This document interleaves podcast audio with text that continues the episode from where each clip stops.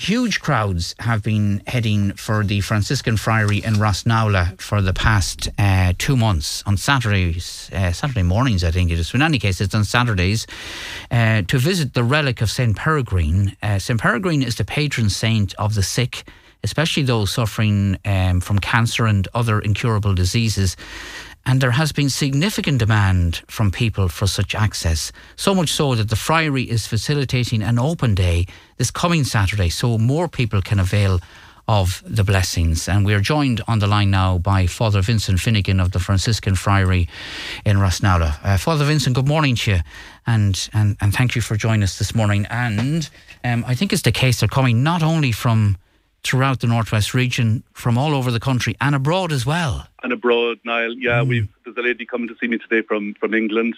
Uh, yeah, it, has been unbelievable. Uh, sadly, the the need is so great. We're we're having this open day Saturday. I normally see about 80 people individually on, on, on every every Saturday from uh, normally from 11 to about 6 o'clock in the evening. Uh, there are 10 minute slots, but on this Saturday we are having an open day. As I say, it's in response to the huge numbers that are phoning. And some people are frustrated. They're phoning 50, 60 times trying to book an appointment for these individual appointments, can't get through or, or can't get a slot. And I just feel for every one that comes, there's probably about 50 who want to come. And there is such a demand that I said, let's have an open day and let, let's let's see what I can do in relation to try and give in individuals mm. blessings, uh, but but maybe not as long as the 10 minutes, but at least uh, at least try to see as many as I can this coming Saturday. Right. Well, I'll, I'll come to that, uh, the operational mm. aspect in a minute. But, but tell us about St. Peregrine, the relic. How, what's, the right. what's the relevance and the significance of it? Okay. I knew nothing about St. Peregrine at all. When I came here uh, a little over two years ago, uh, one of the, a lady I knew, uh, a local lady, had said, look, I've got this St. Peregrine relic uh, for you can have the loan of it for the weekend. And I said, oh, who is he? And we, we did a bit of research, and he's the patron saint of people with cancer and incurable diseases. And I said, great. So I put it up on Facebook thinking that some of the people that regularly come to the Friary might like to avail of it. And uh, when I did that, um, about 45,000 people uh, had posted and shared it and 4,000 people came that weekend on, on word of mouth alone. 4,000? Yeah, 4,000 people came over to, over the two days, so it was exhausting. Uh, so I said, look, I have to get a permanent relic. I managed to secure a permanent relic. Uh, I came from America, actually. And um, there has been 11 people who have got in touch with me since I've been doing this in the last few months to say that they've had some kind of divine intervention. Now, that's their words. I'm delighted to hear that. One person said that their their uh, tumor had shrunk from 58 millimeters to five. Others said their diagnosis completely changed. Others said their blood's regulated and things looked a lot better. For others, Niall, their their miracle is acceptance of where they are on that sick, sickness journey with cancer and other issues as well. So um, the relic uh, is drawing a huge crowd. People, as I say, are coming. Um, St. Peregrine is an Italian. He was born in 1265 in Forli in Italy and died in 1345. And he was cured. He was he was having his leg was to be amputated. The night before, he had this dream in which Jesus came and touched his leg and cured him. He woke up and the bandage, and as he undid the bandage, he saw that he was cured. And so he began this great mission of healing himself, and people came to him as they're coming here for this blessing.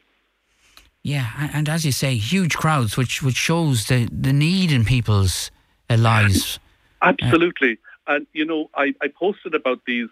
I just asked people, look, if you've had any change or significance, let me know. But I asked them to let me know how they're doing on the on their on their journey with cancer. So once they come, they have their blessing and they get they're given a prayer card with my details, my number and, and, stuff on it, and they get in touch. And I say, look, when you're going for your scan or when you're going for surgery or whatever it is, send me a text the night before or the morning of so that I can hold you in my prayers. And since I've posted that, 87,000 people have shared and liked that, uh, which is massive. I mean, it's the Philip Croke Park, really. Yeah. But it's it's it's just. I think I think they're saying something like 45,000 people now every year in Ireland will contract cancer, which is staggering, really. Um, and it's trying to meet their needs we, I, I didn't expect to be doing this kind of ministry when I came over two years ago, but it's taking up most of my week, uh, and that's not a bad thing. It's been available, been here. Uh, the phone constantly rings, and I try and see people other than Saturdays, if I can, people coming from long distances like today, coming from England, people coming from Dublin, Lurgan, huge amount from the northwest, uh, and even Galway yesterday. I had two people come from Galway, which is a three-hour drive. But I suppose when you're very unwell, uh, faith does kick in, and people are really, really touched by the fact, and it's actually very moving. When I hand them the relic, it, it, there's something happens, something powerful the, the, the tears come, and then there's a great peace, which which is part of that healing too. Right. So how are you going to cope on, on Saturday? Uh, well, we have we have a little team here. The last time I, it was so unexpected. So people were standing all the way out to the gate for hours, which was not not good. But we just had no idea how many were going to turn up. This time we're going to fill the church, and people are going to be seated, and the stewards will bring them up one by one. They'll have a chance to hold the relic, for me to give them a blessing. I'll give them the anointing of the sick. They'll leave their name. Uh, and at the end of the day, when everyone's gone home, I'll celebrate a mass in thanksgiving for each and everyone that came and offer them to God uh, and hand them over. Uh, and then they will just make their way back out again. Uh, but it'll be, hopefully, it'll be ordered. It'll be, it won't be chaos, it'll be ordered.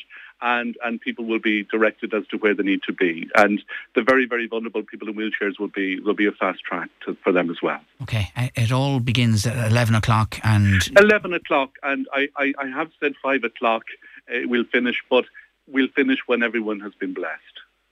And you mean that you, you'll you'll stay? Oh yeah, no. I mean the last time I started at I think I started at ten half past ten in the morning, and I think I finished at eight o'clock in the evening when the last person came. And sadly, the last person that came the last time had been in the car for about four hours and was terminally ill. And I said it's a shame that you didn't make yourself known so that we could have fast tracked that person. All right. Okay. The popular Hilly Mass, which takes place there on a regular basis, uh, that that won't be held in November. It's been deferred it, until it December. In, exactly, exactly. Niall, we we're we're we're low on, on numbers here. We need at least four priests in order to be able to provide the anointing of the sick and confessions and stuff as part of that. Um, we we lost sadly we lost a friar um, a few months ago. Um, he died in a car accident. Sadly, Father Florian. God rest his soul. And we have another man has come, but there's another priest away, and another priest has had a stroke since, uh, which he's kind of out of commission at the minute. So we're we're we're regrouping, but we'll be we'll certainly have it in December. Help of God. All right, okay. So as you say, Father Vincent, the open day, you'll do your best to cater for everybody who arrives. We will. We will. If we're here till eleven o'clock at night, we'll make sure everyone is blessed that day.